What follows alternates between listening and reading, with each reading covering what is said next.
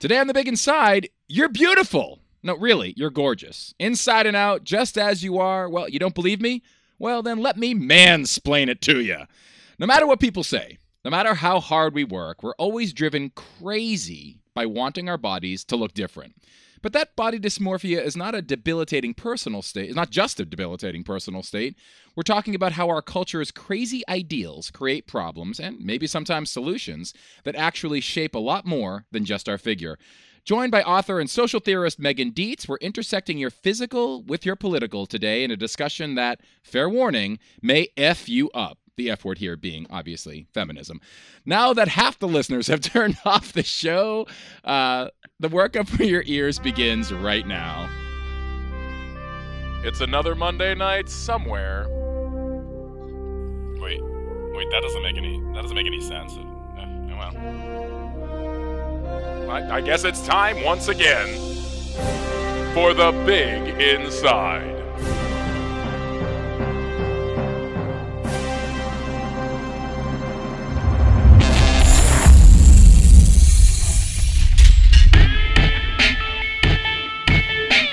Love how my error on the opening was an important sentence. That's how I do. Anyway, broadcasting from the world famous Public Alley 701 in the feminist city of Boston, Massachusetts, I'm Christian Matyi, aka XN, and this is The Big Inside, an ongoing discussion that intersects and connects what transforms the body with what transforms the world, and then turns them both inside out. We're all about the conversation, not the education, but with our luck, you'll probably end up learning something along the way. Joining me again this week in the sidecar, Nick LeFebvre entrepreneur and wonderkin, owner of Sisay Sports. Hey, Nick, how you doing, man? You, you, are you there? Are you muted? Oh, is this where I say something? Yeah, this is. Hi, Nick. wow. Wow, you're off the sidecar. You're done. No more. Uh, I, Yeah, I know. I know. I, I, but by the way, I really appreciated your input on the last episode where everything just went batshit left, and I loved it. It was phenomenal. Um, Sounds good. are you are you going to be part of the master race that he was genetically engineering? I don't think I'll make the cut. I, I'm not even going to put in the, the application. Anyway, today on the big deal. totally. Actually, do we have any announcements? No, not no real announcements. Uh, today on the big deal. Hey, you ever look in the mirror and was just like, the fuck? I mean, like, you know, you're going to the gym or whatever, exercising, and you're tinkering in your kitchen and you're dedicated to a regimen of quote unquote fitness. But then what you see is just not what you think you want. It's demotivating, it's frustrating, and it, and it makes us act out. Often, in our frustration, we're prone literally to abusing our bodies in the name of getting some certain aesthetic. As a clinical chronic disi- uh, condition, this phenomena is called body dysmorphic disorder. It's an anxiety condition and legitimately diagnosed as a specific type of obsessive compulsive disorder. That's the low budget science speak for the fact that there are some biological rewiring that does occur for those who suffer this disorder. You not only literally cannot comprehend the state of your body, you meanwhile also kind of can't control yourself in trying to force it to be something you're obsessed with. Now, this is an idea very familiar with most of the people who listen to the show, who lift, who go to the gym. How often have you looked at your hard work and just felt discouraged rather than proud and satisfied? Yet, I just got to be clear a temporary moment of negativity, that's common. I mean, everyone has a bad day. It does not unto itself, you know, dictate that you have a full blown psychological disorder. Yet, as much as we could do a whole show, probably dozens of shows, unpacking the effects and influences of full blown diagnoses of BDD, that is not quite where we're going to go today. Instead, we're looking at how that idea of demanding our body be something else plays it out in society. We're taking the socio political route, folks. Believe it or not, as a personal struggle as this is, it is not something that just pops up magically inside your head.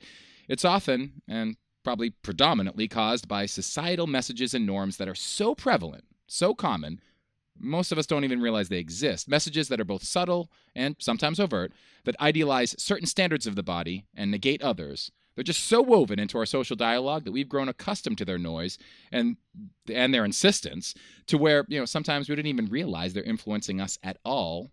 Likewise, when we participate in that game, i.e., when we start getting overbearing and forcing ourselves to acquire some body ideal with training, with exercise, with diet, whatever, we start forcing, we're actually contributing to that social noise. Basically, coming or going, our society helps you get head fucked. That's basically the bottom line. It helps you go crazy with your body. How do we find sanity? Some of us do, many do, some don't, who knows? So many of our listeners are probably, you know, like I said, involved with the, I don't know, with the bodybuilding or the strength competing or whatever it is. And they're literally, def- those sports are literally defined by chasing a physical standard and then surpassing that standard. So, ironically, many of our male listeners may be far more informed on these ideas of body dysmorphia and how it can screw with your life than maybe other subsets of men, which is kind of why we're approaching it from this angle. But while men of physique sports may be more familiar with the ideas of the dysmorphia and all that, they're not necessarily always that much more empathetic. Well, maybe we'll discuss that as well. It causes social impact, and it's kind of a foreign taboo to go there, even for men who are aware of it. However, and this is why our guest is here, women on the other hand, well, they more often tend to be right there with that impact, regardless of your political inclinations. Regardless of the degree of conservative or liberal thinking, you'd be hard pressed to find a woman who not only agrees that society places a heavy burden on standardized physique aesthetics, but that it is also a massively influential problem in our culture. This is it's not a gendered problem. I mean, it, like I just said, it affects men, it affects women, but there's no doubt women, you know, I think we can arguably say have received the brunt of the problem over history. And this is where today's guest, Megan Dietz, comes in. Megan is an author of the book. Be, ah, I just screwed up your book title, Megan. I'm sorry. Be less crazy about your body. I apologize. The script writing is a is a is a shit show always. the book is Be Less Crazy About Your Body. It's part of a trilogy of books that are intersecting and defining concepts of identity with social pressures and ideals. She's also a podcaster of the podcast Madge, which I recently discovered and am in love with. It's available on SoundCloud. A great show where she unpacks and breaks down complex ideas that inform us or influence us. And it just has this wicked, chilled out, and patient way of delivery. So it's totally worth the listen. You will not, it's not hammer-headed like me and yelling in your speaker. she's she's on point. Megan's work is predominantly focused on the feminist the feminine side of the equation, and the ideas I've been outlining in this intro are thematic within Megan's larger body of work, which you know, and it continues to propel her inclinations academically and politically. Megan, thanks for joining us. Did I sort of phrase you right? Did I introduce you right? Yeah, sounded good. Nothing inaccurate in that. Thank God because I'm that's that's my standard actually. no inaccuracies, please. And that's yeah. the thing. Um, I, I'm, I'm my thing I want to start with is do you think I'm well? I want to talk about your book a little bit and like where that came from. But before I go there, I just want to know if do you think I'm I'm gonna bait you. This is total bait question. Uh, do you think it's unreasonable or negating, like to conflate the male journey with body image craziness, like to put it on par with the women's journey? Do you think it it's a little bit harmful, or you know that, or at least harming our understanding to say, yeah, guys have it too? How just right there, because I think a lot of men may struggle with that concept. Um, I mean, yeah. I'm sure a lot of women do too. But do you, do you think it diminishes the yeah, women's I mean, the understanding of the women when men conflate themselves too much into that stratosphere? I mean, I don't know if diminish is the word I would use. I think that um, the female experience of having a body in America right now is very different from the male experience of having a body in America right now. But there definitely is some overlap there. Um, oh, and sure. I think that that's something that that you know as people try to be more intersectional and kind of open themselves up to the perspectives of other people it's important to identify those overlaps right because patriarchy doesn't just hurt women, it also confines and hurts men.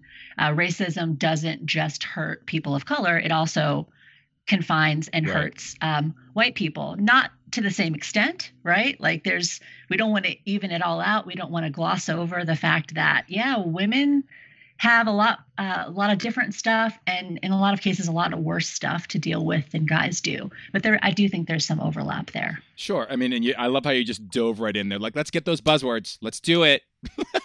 I love it. Like the intersectionality don't be scared. Patriarchy. racism. white people crazy. Exactly. I feel i love it. We're barely 10 minutes in. We got patriarchy. We got racism. We got everything up on the table God, I love you, Deets. Um, yeah, d- discla- Let's discla- go for it. disclaimer to the audience: uh, Megan and I were both we went to Carnegie Mellon University together, so we are we do have a rapport that goes beyond the show. Um, always admired how she works and thinks, so so there's a little bit of simpatico going on here. Um, well, let me before I do want to talk about this idea of patriarchy. I want you to sort of frame it. Um, and then I and then and I'm gonna you know we're gonna bring Nick in because his brow knit like 14 sweaters when you were talking, and I just want to know what what what, what that was. He was like, "What? Huh? What'd you I gotta say? teach my brow to do that. What what that I can what use that a sweater. What'd you say now? Um, no, but uh, and I'm sure Nick has Nick's educated, so I'm sure he has tons of opinions on this. Um, but what I I guess where I wanted to go was, um, I I, I agree with you to to a huge a huge extent that we can't equalize. What I guess I'm getting at is how do you see the attempts at equalization? Let's let's pretend now for some reason we're going to equalize. We're going to say men have it just as bad as women, right? I, I agree with no, you that it, let's not do that. Okay. Yeah, no, but I, I agree with you. Like I'm yes, playing let's do that. yeah, no. I'm playing devil's advocate in this respect. So let's just let's just like Uh-huh. all like eh, let's do the impossible. Let's do the thought exercise. Okay. And um if it's somehow equalized, uh could that help normalize the topic? I'm not saying we should do this. I vehemently and adamantly disagree. But do you understand my point? Is that do you think that that maybe one of the things that we don't have enough um, examples of parallel for people to grab on and understand what what what we're even talking about here? Do you get what I'm, get what I'm getting I mean, at? I think that I think that uh, yeah, I, I do, and I think that um, rather than trying to equalize it, I would try to use the overlap that does exist to try to understand each other. Can you give me right. more of the, so the that? community, right? So like the community that you're coming from, um, clearly this community is very concerned with how a body looks, right? And I think that men are subject to more pressure uh, as the years go on, as capitalism pounds it into our brains that we need to be more and more perfect and they can help us get there. Um, i think that that that's happening but you know the experience of women is i think unique in this case. I think that Yeah. there is a way that a woman's body is treated as currency in the culture that a man's body necessarily isn't. Perfect example um, whenever I'm watching TV with my husband and I see an ugly guy, I'm like, there would no, there's no way a woman who looks like that would be on TV, right? Tons of ugly guys on TV, almost no ugly women, right? So one example. and in this case, there about. there's at least one ugly guy on a podcast. In this case, so um, the uh, you got a face for podcasting, I baby. really do have a face for radio. Um, but honestly, no. And what you said there, it's interesting. I guess what it what it is is what you're getting at, and you can tell me how you respond to this. Um, men opt in to that. Uh, you- you're going to you you you equated it with the capitalist, the transactional, which I agree with. Um, but men opt in there. It's like there's a maybe some men feel that they didn't, and I would imagine that's probably a common feeling. But that ultimately, uh, you know, a man can choose to be part of that dialogue or not be a part of that Mhm. dialogue. And that's what I sort of hear you saying is that, for example, how, um, and now I'm pushing that racism button again. Forgive me. We're an all white podcast today, folks, and we're going to talk about racism because that's what white people do. Um, but but no, the uh, uh, but no, but how you know when you are a person of color, you know, Asian or black or Native American or whatever, you know, however you identify, you kind of can't opt out of the dialogue of racism when you interact. Um, the the way society sets up, you know what I mean? That white people we Right, opt opt right. into the dialogue of, ra- of racism, and so I think that that's right. what you're I mean, saying white here. maleness. Yeah. white maleness is the default perspective, right? And everyone else is a special interest group. That's kind of how our culture is set up right now. And I don't mean to say that in any hard and fast way, like that's 100% true all the time. Sure, I'm just speaking not. in broad strokes, right? Right. Um, that like okay what like it's sort of like after the election when there was a big call from liberals to like stop talking about identity politics because it's so divisive and Everyone talks about- things that yeah. everyone agrees about? Conservative, liberal, like, okay, medium, but- moderate, everyone talks identity Right, politics. who- Yeah. But but who do we mean when we say stuff that quote unquote everyone cares about, right? Because if you start pulling all the planks out of the progressive agenda that have to do with things that women are concerned about, people of color are concerned about, the disabled are concerned about, then what you're left with is stuff that white dudes care about, right? That's what I mean when I say white dudes are the default perspective. When we say everyone, we mean white dudes. So um that's what I'm trying to avoid in my discussion of this Nick. is that um, I'm sorry. Go ahead. yeah, that's the default. You know, everyone else is a special interest group. Everyone else is has to appeal to the default perspective to be heard in some way. And Nick, you have you have sort of a, a libertarian leanings uh, in general. Um, what what is the uh, how do, how do you respond to that? I mean, I hear that as I, even though my personal perspective on life couldn't be more radically different than normative, I get how because of you know you know this fate that I got dropped into, you know, I get why someone would say I'm I'm considered in the normative uh, population, even if my specific personal stuff isn't necessarily always in line with it. Um, how do you uh, do? You do you agree with that as the other white guy standing around here, Um, or do you find I mean, I don't know. I think that was a pretty generalized, you know, statement, and obviously, um, different people are going to be concerned with different things. I mean, I, I honestly like when it comes to myself. Yeah, I guess I have libertarian leanings, and um, uh, I would consider myself like absolutely, unequivocally, on a fundamental level, very egalitarian. You know what I mean? Like, I don't, I don't know. There, there's um a lot of ways that like um anyone could interpret what Megan was saying and I think that I may have uh interpreted it a little bit differently than how she meant it um but I would venture to say and correct me if I'm if I'm way off base with this uh when you talk about the default perspective being you know uh whatever white male perspective I, I would disagree with that because you know, e- even setting setting something aside and saying, you know, um, what were you calling them, special interest groups and stuff like that, um, to idea- relate to me, they yeah. have to like, you know, fall under some um, white male perspective. Yeah, I mean, I don't know. I would strongly, strongly disagree with that because at the end of the day, there is no like um, interest group for the white male perspective, and everyone, you know, especially like. Um, We hit the button. You no, did no, it. no, no, no, no. Hear me out. That's Hear my me out. point. That's You my did it. point exactly. You don't need one because 90% of the books you read in school are by whi- and by and about white guys. 90% of Everyone's the always telling us uh, what we should be thinking and what we are thinking, and I, I just think it's it's it's absolutely ridiculous to just generalize everything like that and break it down uh, to such minutia. Um, and at the end of the day, like I think. Um, I don't know. I'm not trying to jump into a fucking vat of hot water here. No, no, no, Um, no, no, no, no. I I guess, I guess, I hear you. I hear you touching on an existential point, which I don't think is necessarily out of line. Existentially, you may be right um, when you talk about the grand scheme of human experience, but. I think that what Megan's talking about is the machine that I evoked at the top of the show, which is okay. We're talking, looking at body image. We're looking at. Let's boil it back down to the example because that may help help us out and, and put the rudder back on the boat here. If we're talking about Yeah, I totally started rambling there. No, no, no, no, no, no, no. That's what I wanted because both of you took my bait. Ha ha! And that bait was uh, a, a question, and this is this is sort of one of the reasons why I brought you back on in the sidecar, Nick, because you know I know that you get it, even though yeah, you're going to have contrary ideas.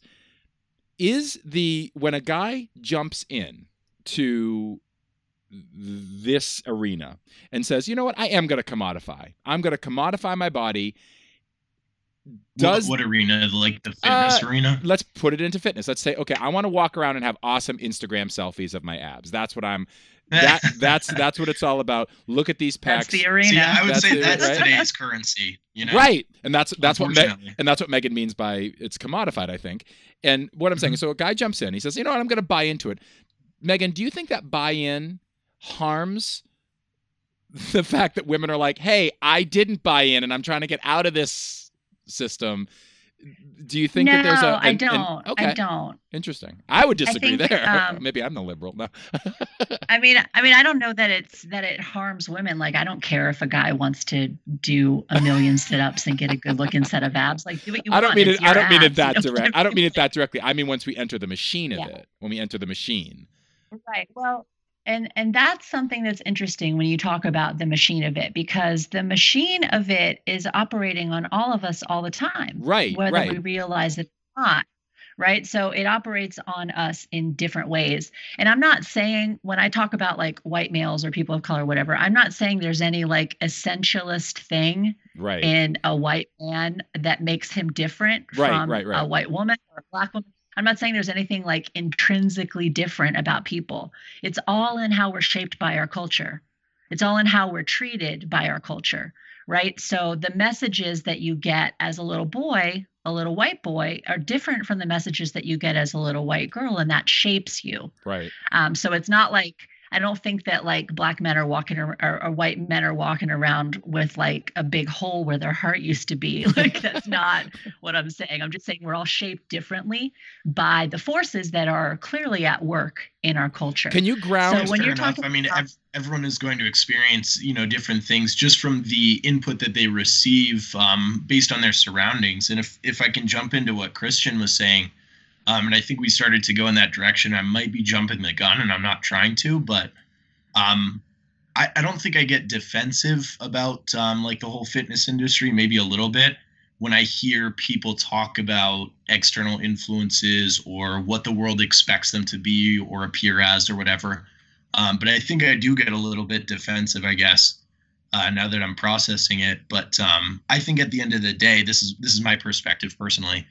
Um, you are going to value your physique on a level that is based on your own psychological perspective. Um, someone's body is something that is totally within their control.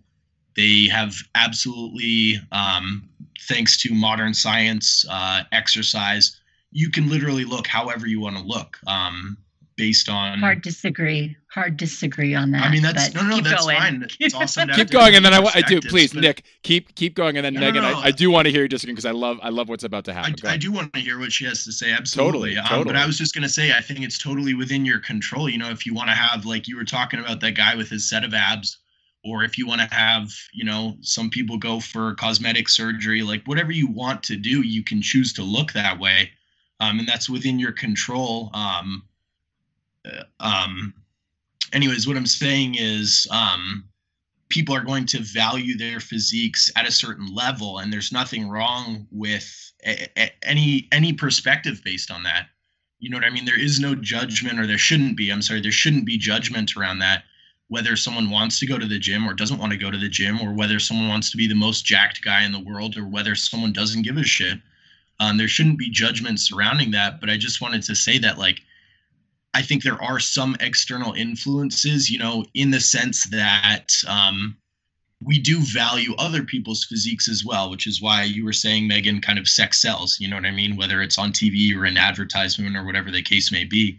But at the end of the day, I think how people choose to interpret that doesn't necessarily need to apply to them. Like if you're comfortable walking around however you want to look, um, the world isn't telling each and every one of us we have to look a certain way. Well, may, and, and maybe it is, but Megan, I want to I want you to respond first because I, I, I you got that visceral response that I want to capture. Yeah. So so my hard disagree first of all was that to the idea that everyone has control over what their body looks like. That's just not true. Um, now, before you go forward, Megan, before you go forward, I want to hear yeah. just brief interruption.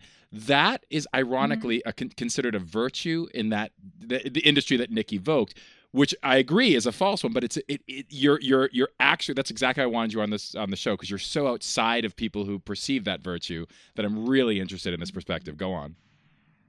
Yeah. So um so you know there's a whole there's a whole millions of people in the world who do not have control over how their bodies look, right? They don't have money to go to the gym or eat a lot of high protein foods. Maybe they're like me and they get fat. And, you know, the only way to not be fat once you're fat is basically starve yourself especially if you're a woman and middle aged. 95% of people who try to lose weight fail. And also, it, it, it, it begs, it begs really the issue of where fat is. It begs the issue of where fat is at that point. Yeah, and I think some of that's right. based on, you know, ed- education surrounding exercise and stuff like that. Like a, yeah, lot of society. I think Megan mm, hit the button with uh, money. I don't know. Our our culture like we have a couple of things going on in our culture that have never happened in human history before one of them is uh, the fact that we have a huge amount of food around us mm. that we have never ever had. It's designed to trick us into eating way too much of it. It's designed to make us eat too much. It's designed to be extra delicious, extra salty, extra fatty, extra sweet. And so some people have some people have more of a susceptibility to that than others and those patterns are laid down in childhood and they can be um, really hard to shift then there's people Mhm. who are are have disabilities who do not have control over how their body looks if you're in a wheelchair you're not going to get jacked calves it's just no, I never to understand that, and I'm talking Right. about within reason. When we when we look at the broad spectrum of things, there are The no, no, no, there are foods the out there. able-bodied white male perspective is the default perspective. There are other perspectives when you say everyone has control over how their body looks, it's not true. Right? And then when I say give you examples of how that's not true, you're like, "Oh, well, I wasn't talking about them." You said everybody. Who did you mean?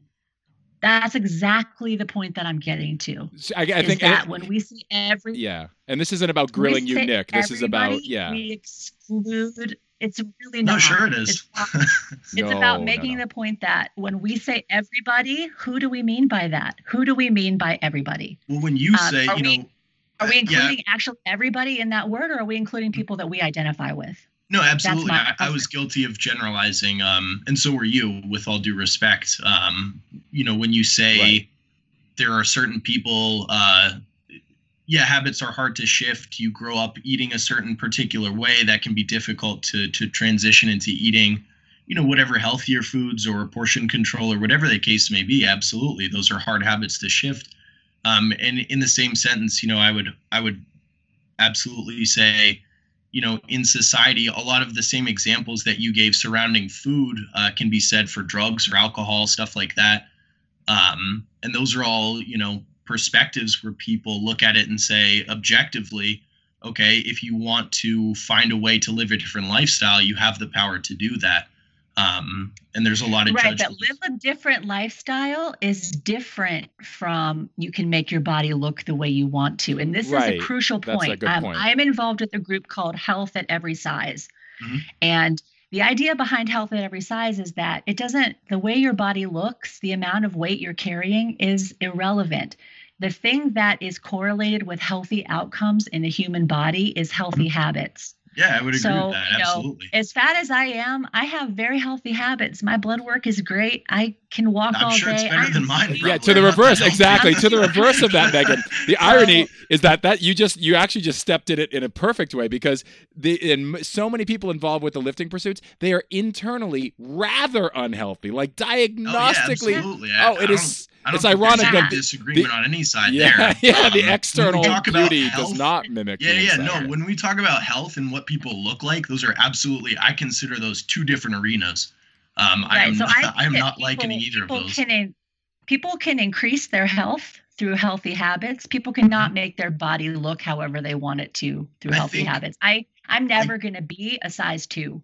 I wasn't a size 2 when I was 10 years old, right? Like it's just not that's not like you're No, of course, Christian genetics is never going to be an NBA basketball player, right? Like there's there's mm. things that you can't change about your body. No, of course, I'm never going to be and 20 again, years old again, right? yeah, so okay. Let's not vilify me based. Oh, on no, you're one- not being vilified. Generalization. I'm not no, no, vilifying hear you. me I'm, out. Let's I'm not- trying to take your apart your statement because I think No, that your statement is Wait, Nick, very wait, Nick. demonstrative of a lot of the things that I'm talking about. That's all. and and like I said, I, I was guilty of generalizing in that moment, but I think within reason, if someone wants to look a certain way, um, again, they may have to make some sacrifices or settle in certain ways. You know, uh, I'm never going to be six foot seven. You know what I mean? I'm never going to be um, the perfect proportionate bodybuilder. Like I'm, I'm six three. You know what I mean? Like any guy who's very, very successful on stage is much shorter than that. Uh, you just look a lot bigger, Let me let me interject um, there though, Nick. a And- few inches shorter. And just uh, just real quickly it's and and i and i i apologize i my, my heart's racing you guys are great i love this that's why i have not interrupted because both of you are represent i did not plan it this way i swear to god i didn't plan it this way but both of you representing Yeah, you Um. I really didn't. I hon- I swear I didn't. Um, but honestly, are representing um, thought narratives that we have going on, not only in the nation, but certainly specifically around the idea of you know the way we address our body.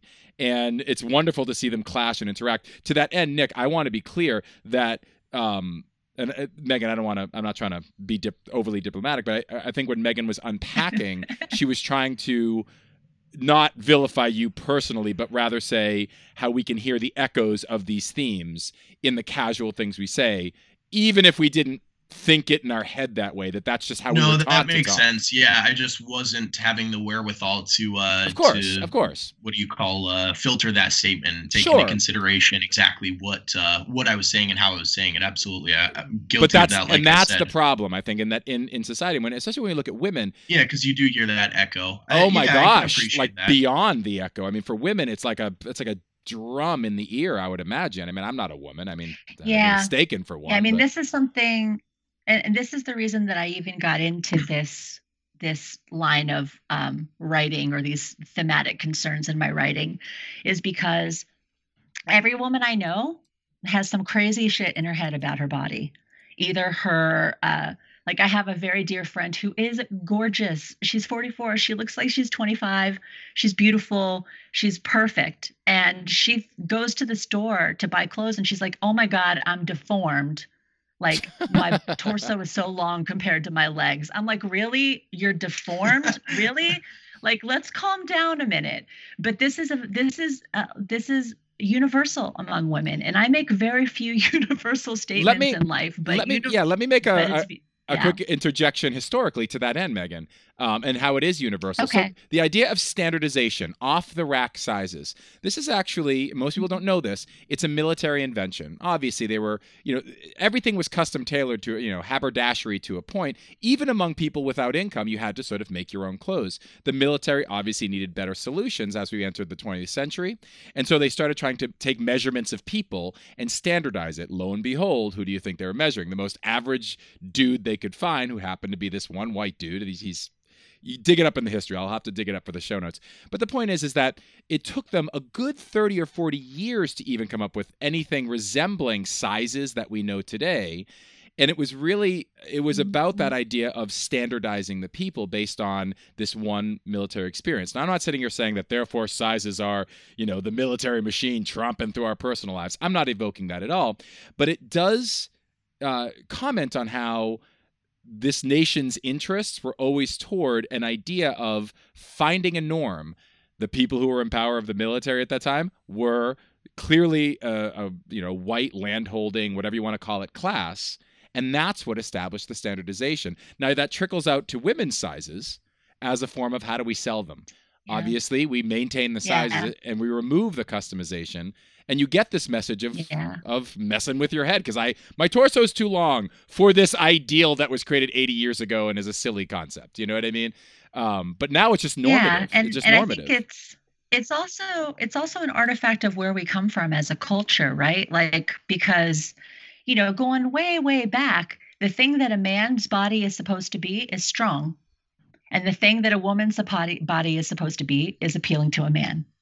Um, and because you know we couldn't participate fully in society, our role was to hook up with a man, and that is how we participated in society. We Hmm. couldn't vote, we couldn't own land, we couldn't earn a fortune, we couldn't even have a credit card until 1975, right? So without some dude signing for it for us. So um, a woman's body is currency in a way, historically, in a way that a man's really hasn't been right. right? Like um, a rich man can get a hot, young, beautiful wife. Even to this day, you see it all over the world. Um, does a Well, rich that- woman with- get a hot, young, res- beautiful husband? Not so much. A woman's due res- body, a woman's worth is. Let me finish. A woman's Mm-hmm. worth is located in her body, Hmm. and Soci- societal we don't worth. get Yeah. to decide what the worth of our body, our worth, our worth in the culture, right? Yeah. Yeah. Yeah. Yeah. and we don't get to decide what that worth is. The worth that's assigned to us is assigned by what men think of our bodies. It's not like, oh, I am beautiful, therefore I am going to go get me a rich man. Like if you if you are if you do happen to be beautiful in a way that men find attractive, then that might be a possibility. But just thinking it if you're a normal looking girl isn't going to get you there. So there is an ideal, there is a, a sense of um, what you are, what you are worth as a human being is tied up in how your body looks. That I think doesn't historically exist for men to the same extent. I think that um, historically, men's value is more tied up in how strong they are and how much wealth they have, both of which are um, easier, I think, to operate on and to change for your own purposes than is your native uh, attractiveness as decided on by the culture. So that's my point there is that um, a woman's worth is tied up in how her body looks, and a man's worth is tied up in what his body can do. Which is obviously what And you work my against. work- yeah, yeah, yeah. Yeah, my work is to try to to to take the emphasis off the way your body looks, right? Like in my book I have a chapter called features versus benefits, right? Any salesman will tell you no one cares about features. This car has a sound system, it has a cup holder. Uh, no one gives a shit. People want to know like right. can I put my soda here? Can I listen to my music? Like those are the benefits.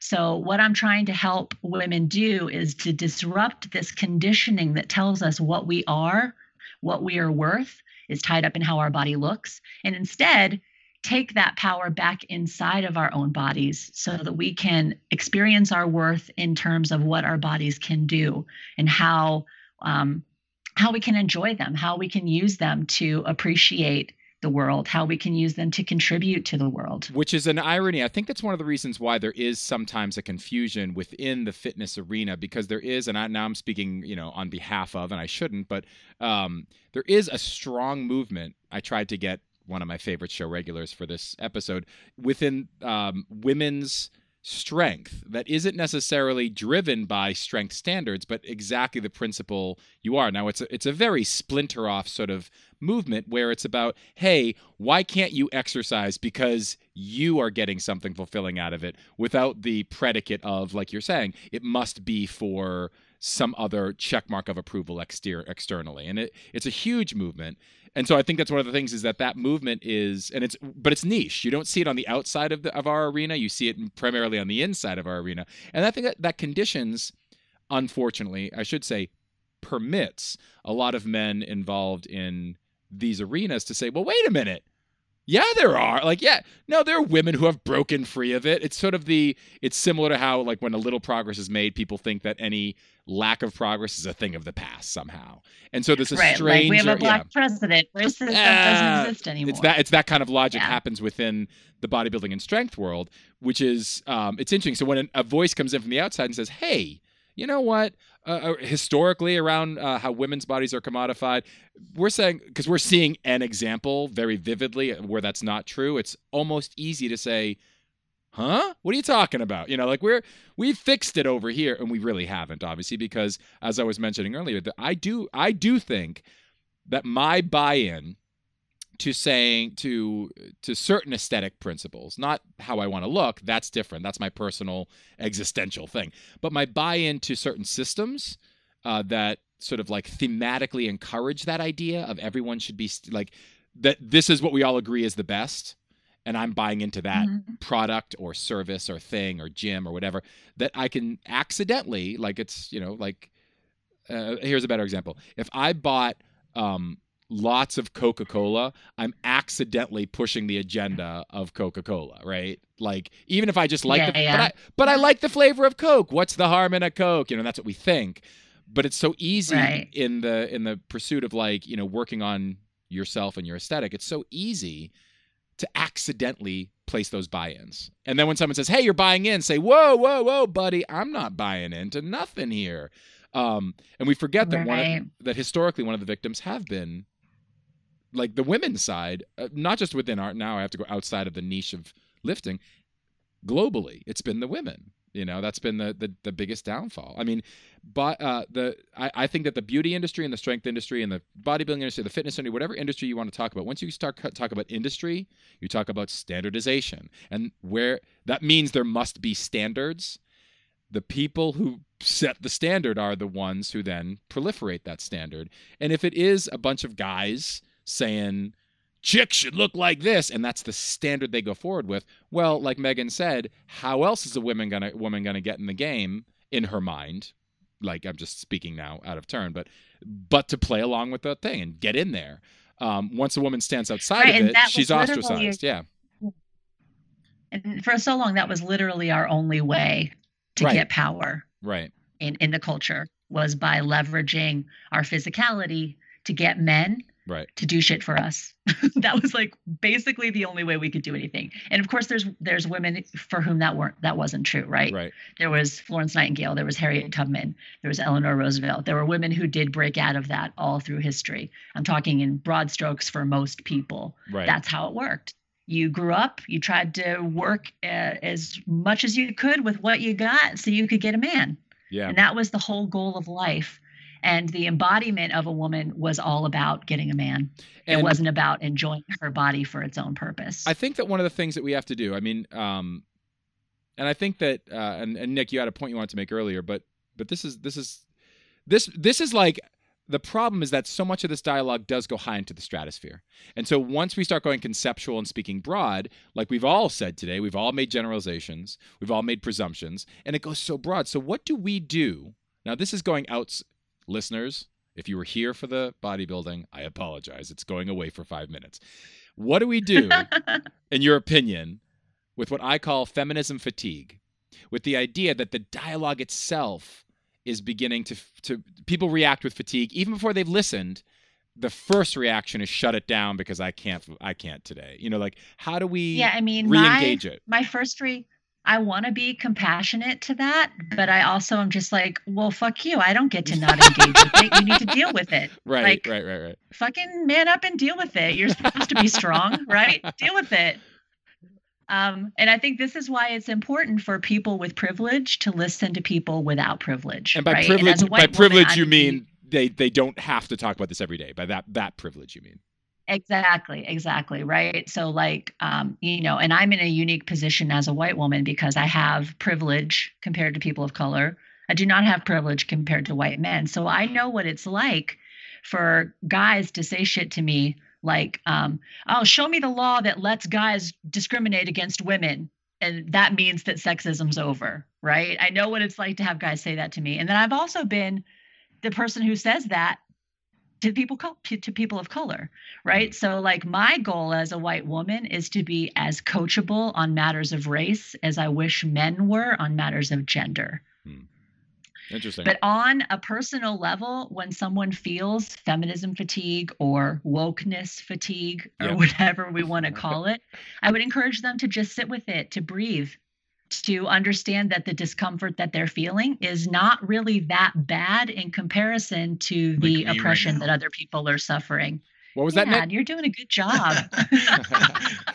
No, honestly, and Megan, to Nick's defense, he's actually one of the most liberal-minded men I know. He just fronts the whole Nazi thing because it's, you know, I don't know, it's his, it's his, it's his thing. Fucking Nazi. I'm not liberal either. Jesus. Oh Christ. my God, you're so liberal. I'm- oh my God. liberal-minded, No, I Nick. mean, Nick, I mean, I mean, liberal-minded meaning plastic-minded, flexible. Okay, That's what I, go. yeah, I try I to mean, be teachable. that's what I mean. yeah, I mean, part of me, yeah, and that that's that's all you can do, right? Like that's the goal. Like I I heard a um a talk given by a woman who breaks down what she coined as fr- white fragility, which is exactly what you're talking about when people are just like, "How dare you? I'm a good person. I how dare you think that I would do like that?" Um, she tells a story of being in a group with a bunch of people of color and asking them like what would it mean to you if white people were just coachable on matters of race instead of freaking out every time you brought it up and they said it would be revolutionary Hmm. so um being Nick, coachable Nick, you're the future. You're the future, Nick. revolutionary yeah being You are the coachable is what it's all about and i need to be coachable too you know so And I, I Yeah, I mean, appreciate. it's difficult to hear something that uh, contradicts our perspective of things, right? Because it puts all of our values at risk, essentially. right, Um, right. Whether we believe that consciously or not, there is some like level of always wanting to fight back, um, no matter what our values are.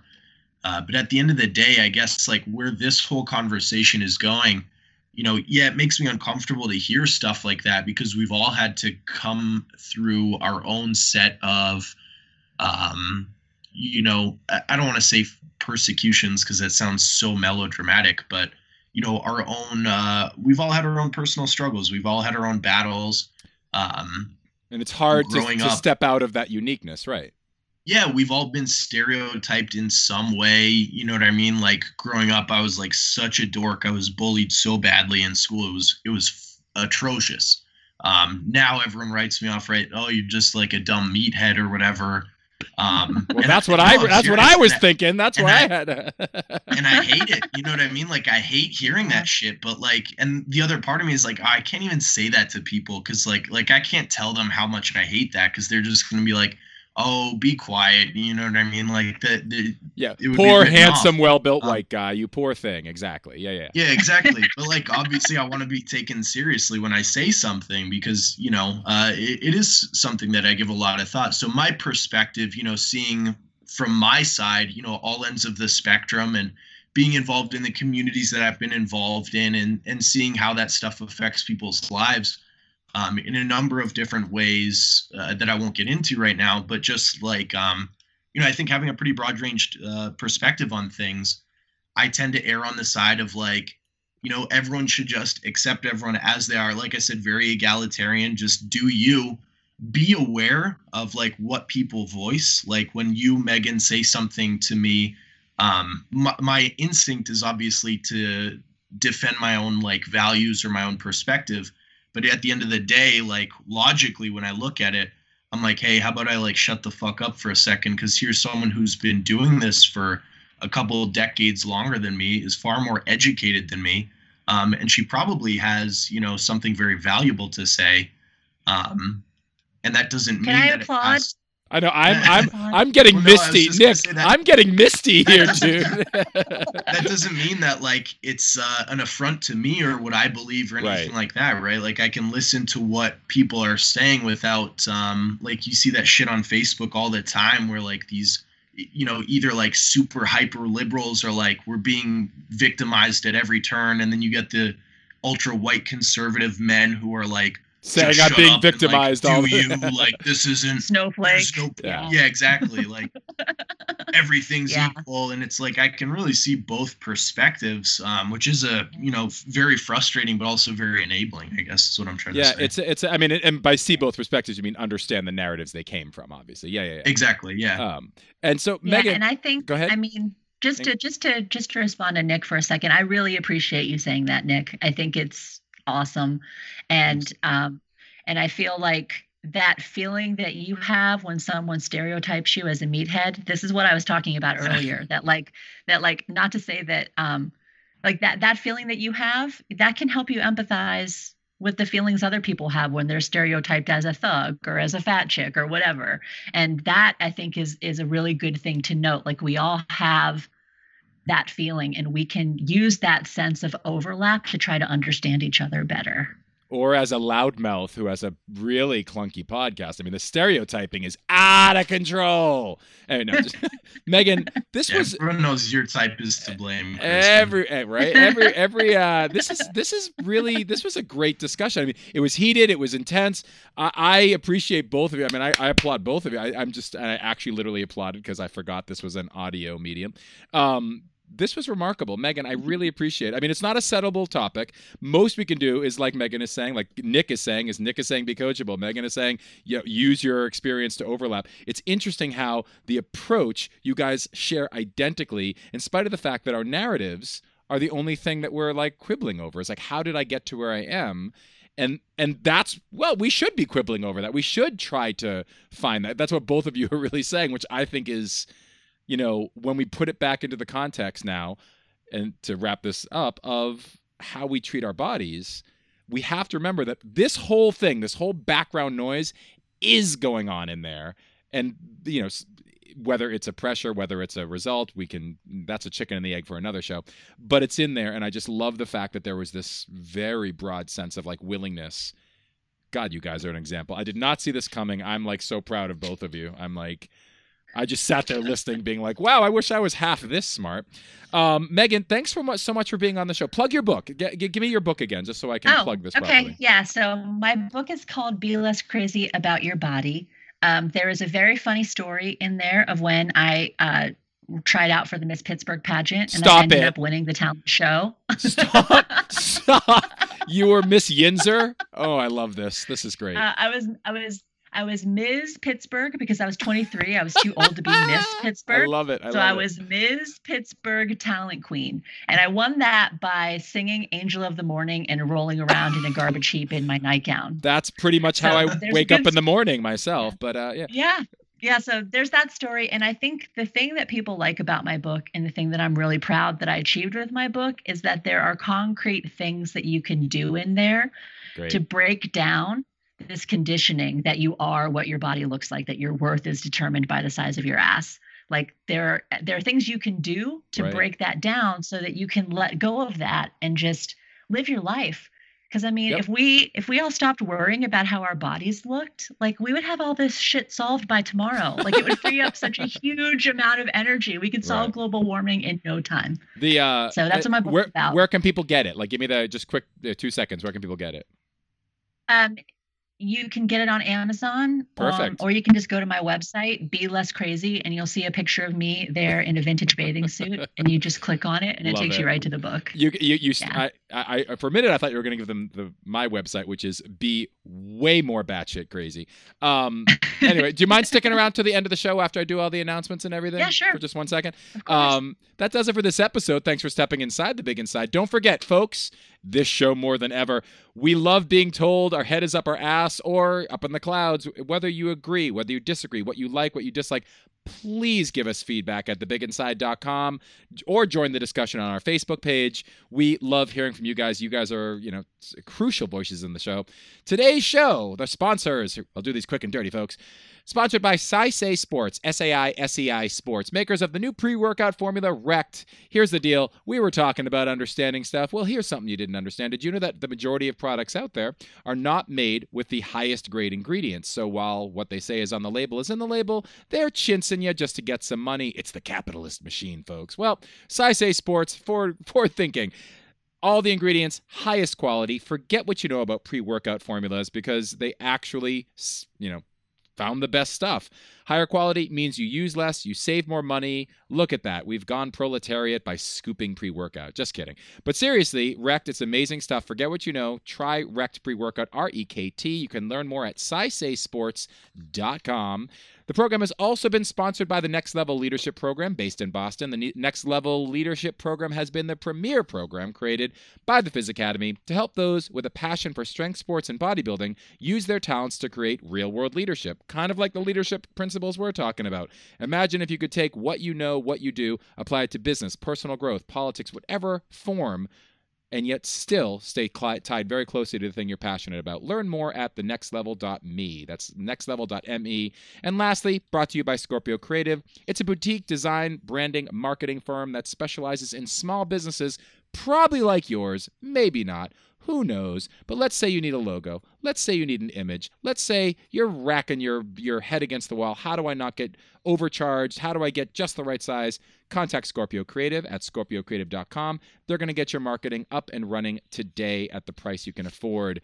Remember, folks, the big inside, independently funded. So we rely on you, stunningly gorgeous people. When I say stunningly gorgeous, I don't mean the white man's version of stunningly gorgeous. I mean independently beautiful. See what I did there, folks? But you guys, you keep us going. If you like what you hear on the big inside, please consider dropping a few bucks in our virtual bucket of love at our website, thebiginside.com. Your generosity is not only appreciated, we're going to talk about you on the air. Yes, we will gossip live about you. In fact, hump our leg completely. Become a sponsor of The Big Inside. We have a huge and growing audience. I mean this, people. I was looking at the metrics. I was getting so thrilled. I'm like, oh my God, our audience is back. Hundreds and thousands of people. You have to get your product out in front of them. Info is on the website. We love selling your stuff, and the karma is real. Now is the point in the show, after we got all that business out of the way, called the Inside Drive, where we make a personal recommendation, talk about a personal goal, or an ideal behavior or thought or thing, personal quest, whatever you want to call it, that we're going to be working on for the next week that we think is worthwhile to mention to you guys that you guys might also be into. Nick, what's your deal for the week? What's your what's your mojo going to be? Tell me it's going to be mojo. Yeah, what tell me it's going to be buying to- and reading Megan's book, right? No, what is it? I, I thought about it. Um, no, I'm. It's I'm funny, Just gonna you'll like to, it. Uh, yeah, It is. just gonna try to stop procrastinating. Just like Nice. get, get stuff done the first time. So Nick is in for no procrastination. Megan, what do you got? What's your big like personal I'm going to better my business this week? Uh, mine is to spend as much time as possible outside Yes. uh, because the world is fucking bananagrams right now, and looking at a lake helps with that a lot. I'm with you. I'm with you. I have a Yeah. river near me, and I'm all about the river. Uh, for me, Yeah. mine this week. okay, so I found this great recipe for protein bread made with almond butter. I know I sound wonky as hell, God. but I am living. No, you awful. have no idea. I am living off of almond. Pro- oh, it sounds terrible, but it's the greatest thing. I am like, I've probably eaten this. So I'm all about this week. My entire week is defined by almond protein bread. I am so proud of myself. I love it. I'll get sick of it in a week. So that's my thing for the week. I'm terrible. Megan, this I is know more about that, Christian. Right. Yeah. thanks again to Megan Dietz for joining us. Megan, it was awesome having you. Seriously, thank you. My pleasure. Thanks, guys, for chatting, for chatting and hanging out. Oh, Yeah, thank you. thanks, Megan. And also, Nick, thanks so much for sitting in the sidecar once again. No problem. It was fun. Okay, now he's like all quiet. Thanks, Nick. Um, today's show was produced by the Physiculture Collaborative, whose gender product, po- ah, whose gender politics are considered completely unconstitutional. I'm Christian Matyi, aka XN for the Big Inside. That's your workout for your ears this week, reminding you that no matter what you do on your outside, what makes it big is what's found on the inside. Thanks for listening, and we'll talk to you later.